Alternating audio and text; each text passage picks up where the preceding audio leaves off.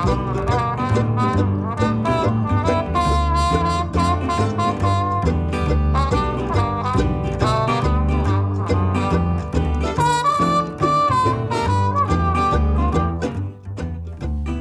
and welcome to On the Ledge podcast. And as the Jam once said, this week we're going underground to talk about mycorrhizal fungi.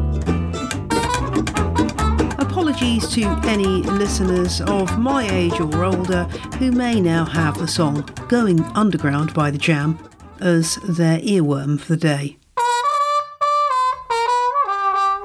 As houseplant growers, we tend to be all about the leaves, but so much fascinating stuff is happening under the surface of our substrates, not least mycorrhizal fungi. And I'm joined by plant community ecologist Dr. Sarah Emery to find out all about these incredible fungi.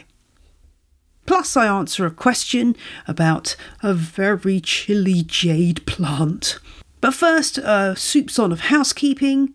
There's been a New Year's rush of new patrons, including Jackie, who became a crazy plant person, Jeff and Elena, who became superfans, and Kay, who upgraded from legend to superfan.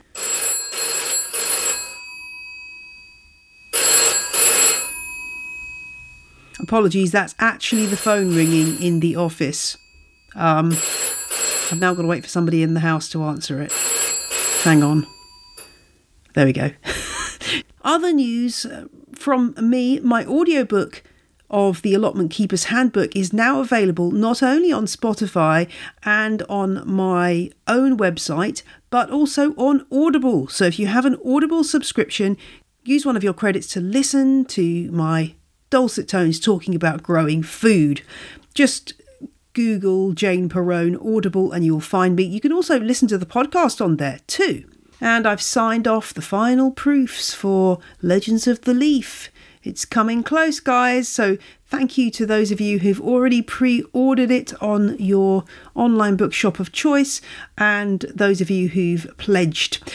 And if you like to frequent your local bookshop, then do go in and ask for it. You can ask in your local bookshop to pre order a copy in. It should be possible. If you need to know the ISBN number, you can look that up um, on the Amazon site, or if you want me to tell you it, like if you don't want to sully your mouse by going to Amazon, just let me know and I'll tell you what the ISBN number is, and you should be able to order it from your local friendly independent bookshop too. On with the motley, and it's time to talk mycorrhizal fungi, uh, an oft neglected part of gardening. So, these are just fungi that team up with plants and form associations with those plants' roots, helping each other out the plant benefits and the fungus benefits. But in connection with the world of houseplants, there is so much we still don't know about mycorrhizal fungi, but but Dr. Sarah Emery of the University of Louisville in the US has made it her mission to really investigate what's going on with these incredible fungi. So let's dive in to this subterranean world and find out more. I'm Sarah Emery. I'm a plant ecologist and professor at the University of Louisville in Kentucky, uh, United States. Thank you so much for joining me, Sarah. This is a topic that people have been asking for for literally years on the podcast because I think as houseplant people, we hear about mycorrhizal fungi, but we don't really understand what they are or what they're doing. So let's start with the very basics. What are mycorrhizal fungi? Sure. So mycorrhizal uh, fungi are a group of fungi that form associations with plant roots.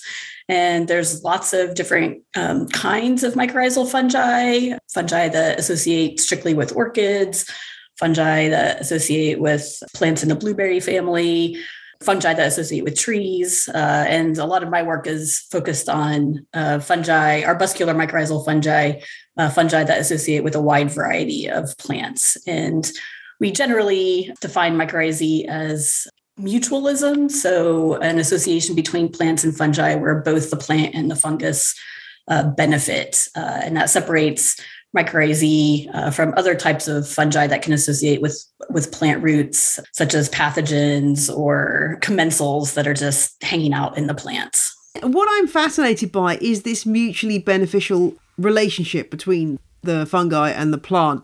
Do we have any idea how that has evolved or how that's come about? Are there lots of things that we still don't understand about these the way these relationships work?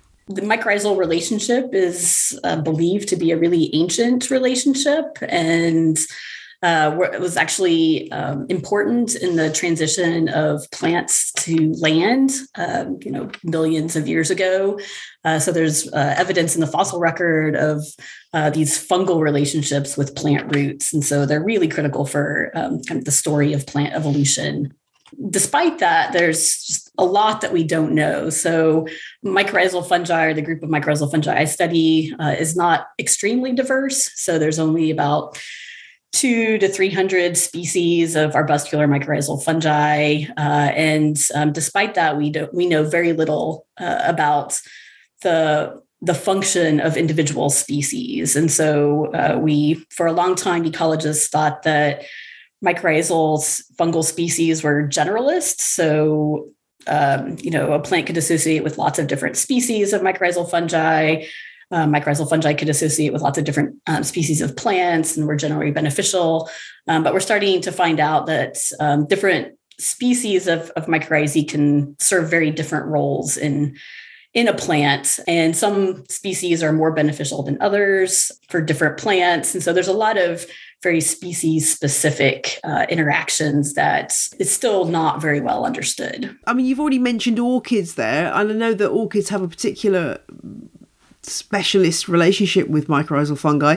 Um, are there other houseplant sort of groupings that have specific relationships with certain mycorrhizal fungi? And and I'm thinking of our houseplants in our house.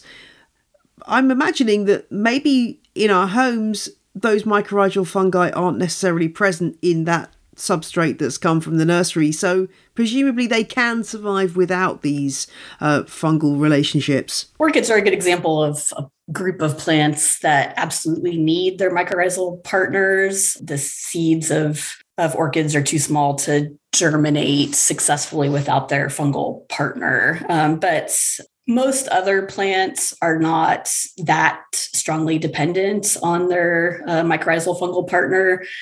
Um, we know that, so again, the group that I study, the arbuscular mycorrhizal fungi, um, can associate with um, like 80% of all flowering plants, and that's across um, almost all plant families. So there's only just a couple of plant families that don't form associations with mycorrhizal fungi. So, um, probably the, the best well known um, family is Brassicaceae or the mustard family. So, you know, if you're a gardener and growing broccoli or cauliflower or mustards, um, they do not form associations with mycorrhizae at all. But, um, and there's a couple of other families that don't form very many associations with mycorrhizae, but most flowering plants do form associations, um, beneficial associations with, with mycorrhizal fungi.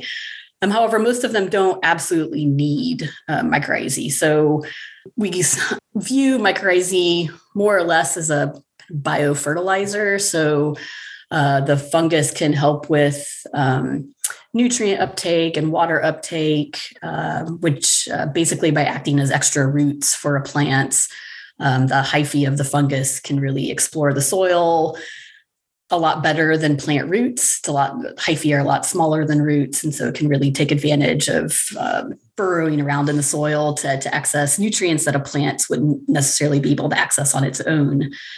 Um, but uh, again, that, that's not an obligate relationship. So most plants can survive just fine uh, without their fungal partner. What's interesting about that is that it occurs to me that in the situation of having a houseplant in your home, where let's face it, it's in quite an unnatural situation, uh, that there could be a lot of benefits to um, giving the plant that extra boost of giving it that mycorrhizal fungal relationship. Um, but it's interesting to know that they can live without them too. I know you've been carrying out a lot of research in this area. Can you tell me a bit about the research project you've been working on and what you've been discovering? I'm a plant ecologist, and so my main research interests academically are focused on understanding plant diversity and and uh, interactions between plant species and other species in the environment and a lot of my work is focused on plant fungus interactions and a lot of different systems so i've worked a lot in sand dune ecosystems and agricultural systems and prairies uh, but i've um, recently expanded some of that uh, long-term work or long-term interest i've had in plant fungus relationships to look at foliage plants that are uh, important for uh, horticulture for indoor house plants. And this was through a grant that was funded through the National Horticulture Foundation here in the US. Uh, and uh, they provided funding to look at the potential benefits of mycorrhizal fungi for um, indoor houseplants that are val- valued for foliage rather than for flowers or fruit production or other uh, sorts of growth benefits. And so uh, I've recently wrapped up a, a project that was uh, about two years long, looking at a lot of different mycorrhizal species and how they associate with three main types of indoor plants. So I've done a lot of work with um, aglaonemas or Chinese evergreens, uh, a couple of different species of sedums uh, and um, a few different varieties of coleus. And I chose those species because they represent a really wide variety of the of the types of houseplants that we have. So all the way from you know, racy, uh, tropical foliage plants like aglaonemas to more drought tolerant desert species like those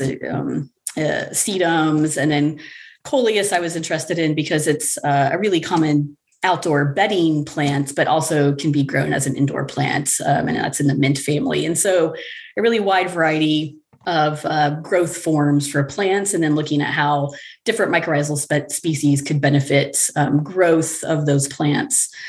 Um, and then secondarily, I was also really interested in whether these mycorrhizae could influence leaf coloration. And so uh, we know that mycorrhizae can act as biofertilizers, just generally increasing growth of plants. But there's also some species that we believe act as more bioprotectors. Uh, and so triggering immune responses in plants, uh, which could help with plant resistance to herbivores or pathogens. But one part of um, a plant's um, immune response is the production of uh, chemicals like anthocyanins that can help with plant resistance to herbivores, but also we value as um, kind of a nice red color in leaves. And so the idea with the project was to see whether there were different species of mycorrhizal fungi that could influence growth versus influence leaf color uh, in these plants. From the point of view of the horticulture industry, where is this going? Is this is this something that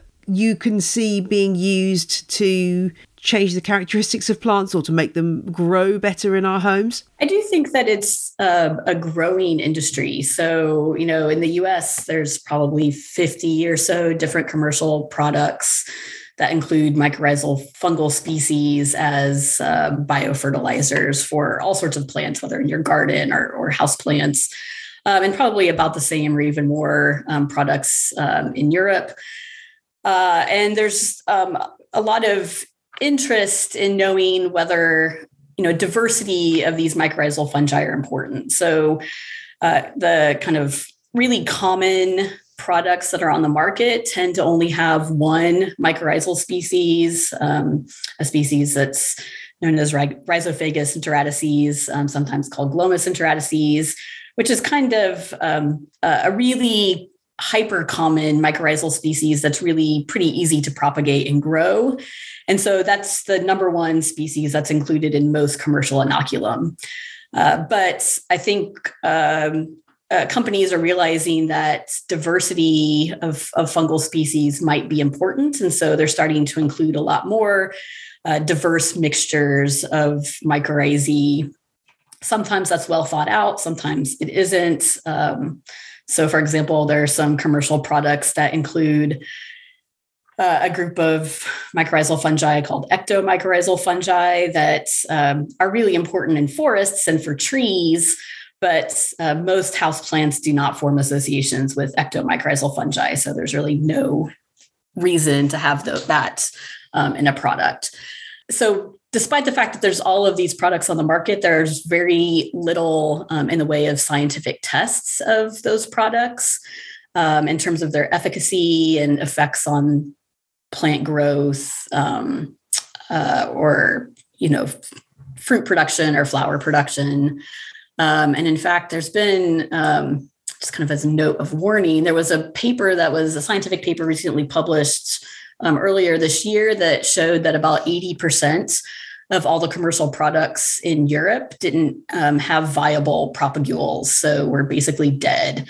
And so I think, um, you know, on one side, there needs to be a lot of quality control for, for companies that are interested in, in mycorrhizae as an inoculum, and then also more research on the, the potential benefits of including uh, multiple species of mycorrhizal fungi uh, in an inoculum.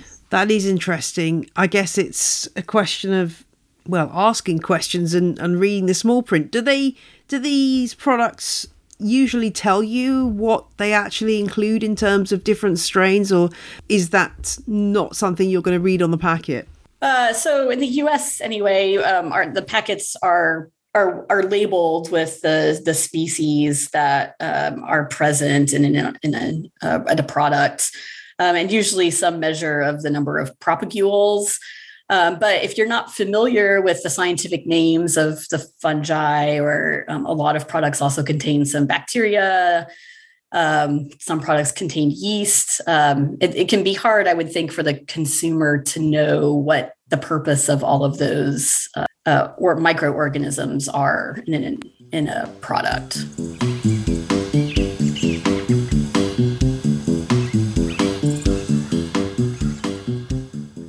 To my chat with Dr. Sarah Emery soon. But now it's time for Question of the Week, which comes from Penelope via the medium of Instagram. And this one strikes close to home because uh, Penelope's mum has been in tears on the phone because a 20 year old jade tree, that's Crassula ovata, also known as the money plant, has totally collapsed. And it lives in an unheated conservatory and been okay in there for a long time, but suddenly seems to have collapsed in the cold snap that we had here in the UK before Christmas. And the picture from Penelope looks pretty miserable. The stems are all keeled over and and it's very droopy. So Penelope's wondering what to do next. It's been brought inside, uh, and Penelope's wondering if a big chop back is what's needed. Penelope, I can speak from experience on this one because I accidentally left my beautiful Crassula ovata Hummels sunset in my greenhouse during the cold snap. It shouldn't have been there. It was way too cold out there. It's not heated.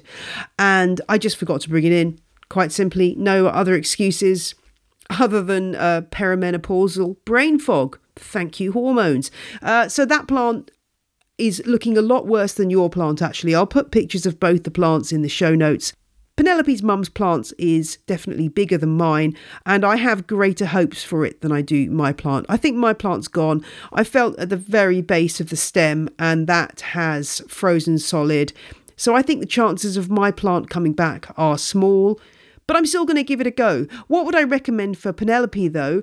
I would say this plant needs to be given time it definitely needs a big chop back but uh, and i would definitely remove any parts that are distinctly mushy it's just a question of cutting it back until you see material that doesn't look like it's been frozen and hasn't turned to mush and then waiting and hoping that it will resprout. I think looking at the picture, Penelope, I think there's a good chance that it will resprout doesn't look as if it's been badly affected, or certainly not as badly affected as my plant.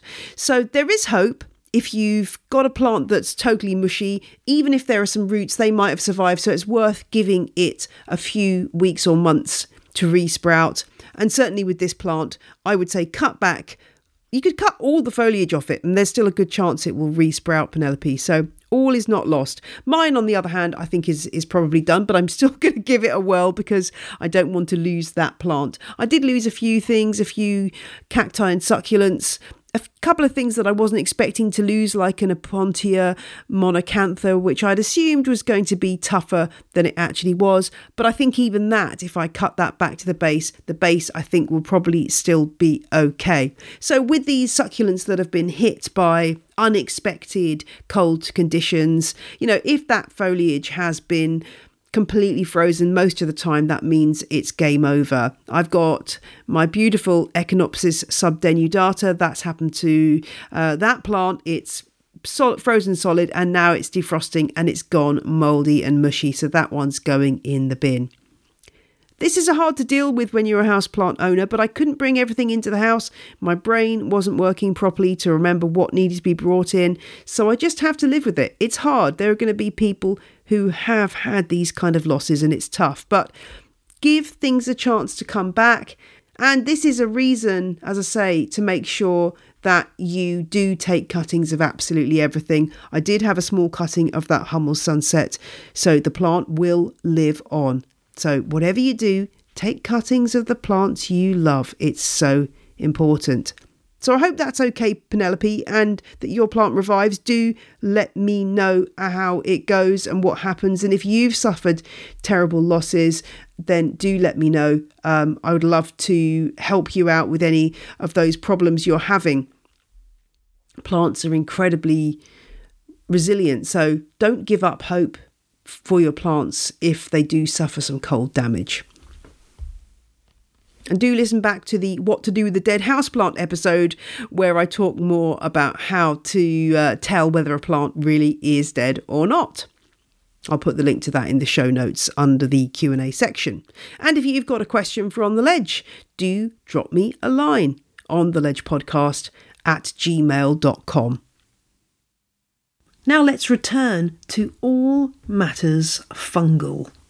Is it a case of, well, okay, you're better off rather than buying these products, making the soil environment something? I mean, I, am kind of the, the phrase that's coming to my mind is build it and they will come.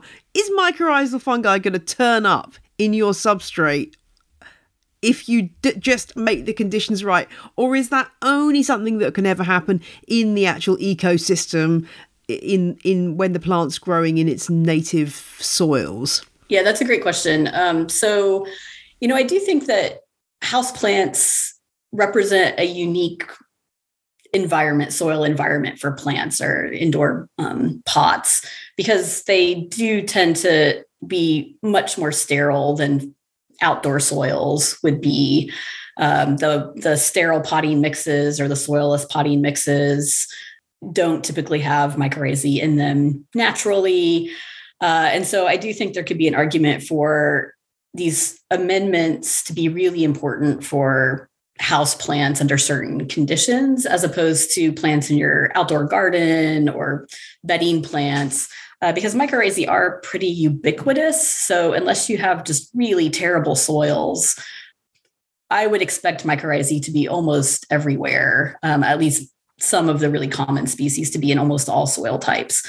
You, you know, my main research is actually in Great Lakes sand dune uh, ecosystems, and those are really sterile, um, almost pure sand um, soils, and we still find mycorrhizae in, in those systems. So mycorrhizae do get around um, pretty easily, but for indoor plants that are growing in commercial potting mixes, um, soilless party, potting mixes, I wouldn't expect mycorrhizae to be in those mixes. And so it would make sense to potentially add mycorrhizae to soil to those indoor uh, plants. It's interesting because here in the UK, certainly, I don't hear, or up until recently, I've heard very little about mycorrhizae in houseplants but I've heard a lot about mycorrhizae in things like roses, like products specifically for things like roses. Um, but I, your argument is very convincing that actually, if you are going to target yourself uh, in terms of where to where to put mycorrhizal products,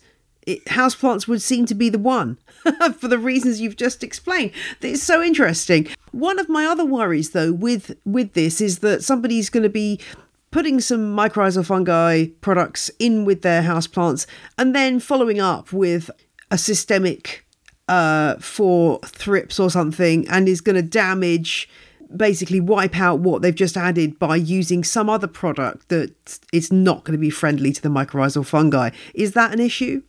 Insecticide shouldn't affect mycorrhizae. Um, I would say that if you you know any sort of systemic fungicide, so if they're having some sort of um, root rot problem or um, some sort of pathogen, fungal pathogen, where you would be applying a fungicide, systemic fungicide to the soil, that would definitely kill mycorrhizae.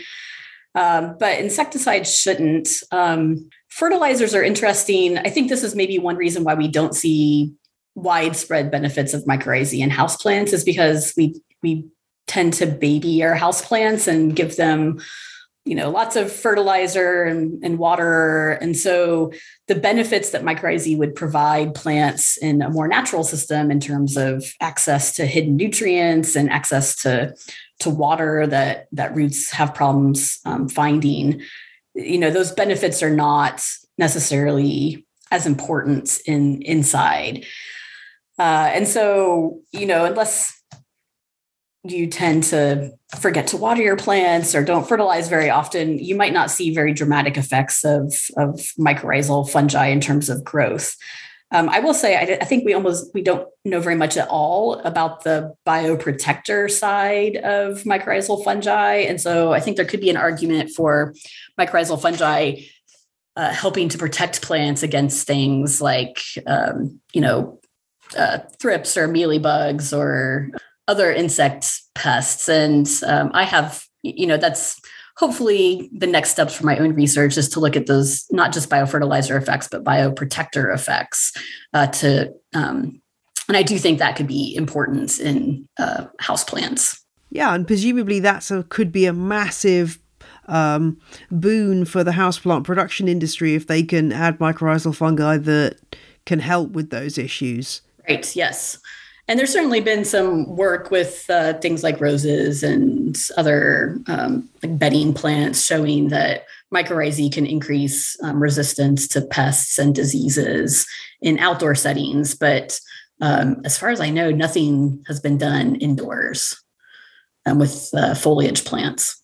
Yeah, that's interesting. Perhaps this is coals to Newcastle, as they say, but I don't know if you have many houseplants at home, but has your research impacted on how you treat plants yourself?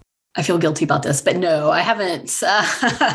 Don't feel guilty about killing plants no. if that's what you're about to say, because I think people think that I've got this amazing. I mean, I have got a lot of plants, but you know, I still kill plants. It's fine. Yeah. so I'm sure it's I have the same. A ton of house plants, but they I, tend to have kind of this Darwinian approach to house plants. So if they can survive in my house, that's great. And then if they die, then I just replace it with something that can survive. So, um. Absolutely. Me too. Me too. But I wonder whether there's any correlation between mycorrhizal fungi and success as a houseplant. Well, like species that particularly have a particularly good range of mycorrhizal fungi relationships, whether that kind of makes them better houseplants. I don't know. I'm slightly riffing here, but I'm thinking of there's there's certain characteristics that really good houseplants seem to have and share in common. And I'm just wondering if like a really rich mycorrhizal fungus world might be one of those things. But I mean, I'm sure that's that's another ten years of research right there. right. I don't think we know the answer to that. Um, I think there's reason to expect that some groups of plants might do better. Um, like a lot of grasses are really strongly mycorrhizal asters, uh, but those don't tend to be very typical house plants. So it might be actually that the really common house plants thrive because they don't they aren't dependent on those mycorrhizal relationships. Yeah, I, I was just going to say, actually, the actual reverse of what I was saying is probably true. That they, you know, the ones that kind of don't need that really, really specialist, well, they can only survive with this particular, uh, you know, uh, strain, um, is probably the way the way it goes. I mean, are there more things that you want to discover in in your research that uh, questions that remain unanswered generally about mycorrhizal fungi? Yes, I think there's a lot of different ways to go. Um, you know, with regards to houseplants, I am definitely interested in those bioprotector effects and whether um, species that are not typically included in um, these soil amendment products uh, might be better protectors for plants. Uh, and then, kind of more broadly, um, the um, my research lab looks at mycorrhizae in a lot of different systems, and so one of my students is interested in mycorrhizal fungi in agricultural um, soils and interactions between biochar as a soil amendment and mycorrhizae. And there's some evidence that adding both biochar and mycorrhizae to soils can improve um, soil carbon, um, soil organic matter. Uh, and then um, I'm really interested in interactions between fungi above and below ground. Uh, and so I've, I have a, a, research project looking at what, what we've called the mycobiome. So, you know, we talk about the human microbiome uh, in terms of the bacteria that live inside of us, but uh, plants are have the same organ microorganism inside them, but they are dominated by fungi. And so the mycobiome, uh, and we know very little about whether fungi that live in leaves interact at all with the fungi that live in plant roots and whether they're control, whether the plant has control um, in uh, the types of fungi that colonize plant roots versus leaves, and uh, whether there's any sort of communication going on between above and below ground fungi. So that's kind of the big picture for for my research and lots of different systems where the houseplant part is uh, kind of a smaller below focused mostly on below ground interactions. Well that's fascinating. I'd never really thought about that but of course i'm imagining there are fungi roaming or perhaps that's the wrong word but roaming around um, plants above ground. And i mean again it's a whole nother world that um, we need to remember remember when we're thinking about our houseplants. And uh, it's not just you know the springtails and the the fungus gnat larvae underground and the the mycorrhizal fungi. It's all going on. This is what this is why plants are so fascinating. Well i hope you'll come back on the show when you've discovered more on this issue because i want to know the answer to that. Um, but it is really fascinating to hear about this hidden world uh, and this relationship between fungi and uh, houseplants. So thank you so much for sharing that with us, Sarah. Sure. Thanks for having me on.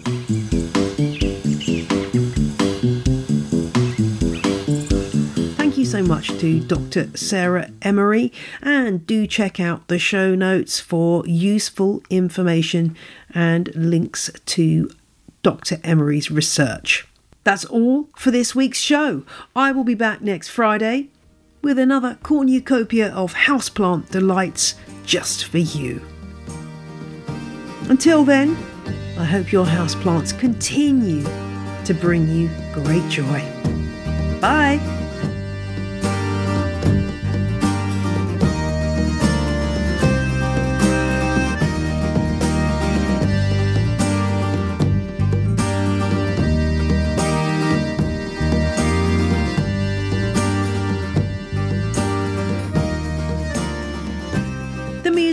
Heard in this episode was Roll, Jordan Roll by the Joy Drops, The Road We Used to Travel When We Were Kids by Komiku, and Oh Mallory by Josh Woodward. All tracks are licensed under Creative Commons. Visit the show notes for details.